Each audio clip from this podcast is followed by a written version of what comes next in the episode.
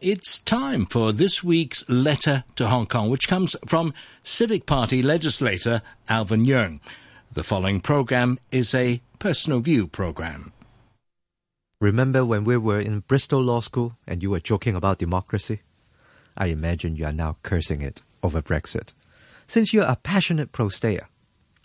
As for me over here, I'm just wondering what was on the minds of those tens of thousands of Hong Kong people who gathered on the streets less than 48 hours ago to march and demonstrate against the injustice and problems that plague our city. Was it frustration towards our government and our chief executive, Mr. C.Y. Leung? Was it sorrow towards the saddening events in the past year? Or was it fear and concern towards our city's future?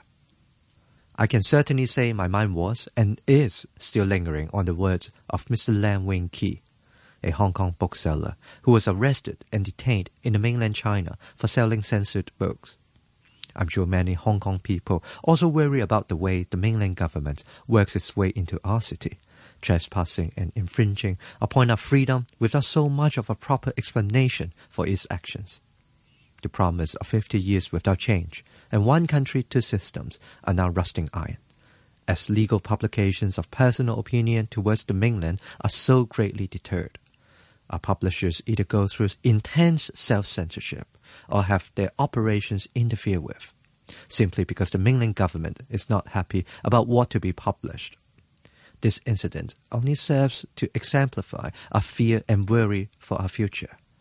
It has only been 19 years since the handover and just how much more of our freedom and basic human rights are going to be torn away from our grasp.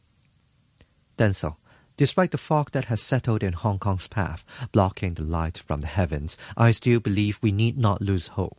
So long as we stand strong in the face of those determined to break us down, so long as we united in our belief of what is just and correct, so long as we put ourselves forward to defend our own freedom and rights, we shall become our own light that shines our future and our children. For this to happen, we must ensure that Hong Kong has a high degree of autonomy despite close relations with the mainland. This denotes that our government's policies and actions must be for the sake of our best interests, allowing our city to continue its legacy as a pearl of the Orient to flourish and shine on the international stage. Over the past years, we have witnessed far too many dubious governmental decisions as our quality of life staggers under the crushing weight of inflation and parallel traders and infrastructure projects that bring us uncertain benefits and definite harm. The future we hope for, where our freedom and rights are well protected, is one where our judicial system is respected. We cannot allow any more Hong Kong people to be arrested and confined without proper trial we must urge our government to learn from this incident so as to ensure that similar cases are to never occur again in the future.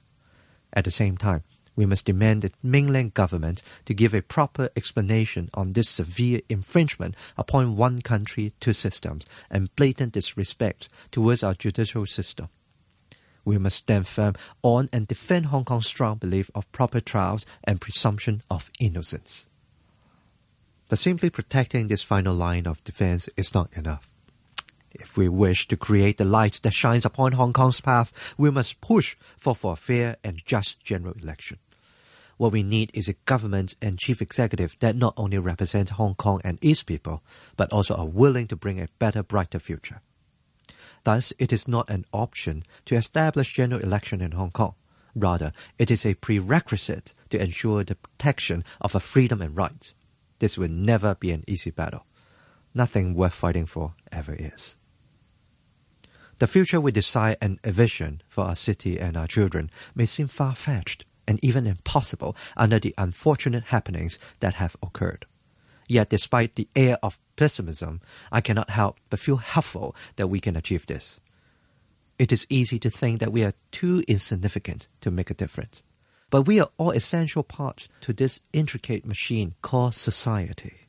As we pay attention to what is happening around us instead of turning a blind eye, as we spread the message of protecting our home, and as we engage our fellows in voicing our concerns through debate, we are moving down the path of progression.